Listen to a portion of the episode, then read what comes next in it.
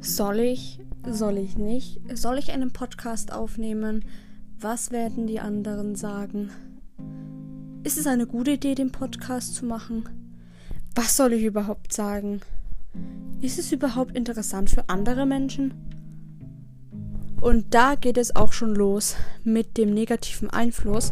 Und ich möchte euch natürlich auch ein bisschen dazu verhelfen, positiv in eurem Leben zu sein und einfach zu machen, worauf ihr Bock habt. Und ich werde euch da mal so ein bisschen mit begleiten und werde euch damit helfen und euch auf meine Reise mitnehmen, die ich gemacht habe. Und ähm, vielleicht kann ich dem einen oder den anderen helfen, positiver im Leben zu werden.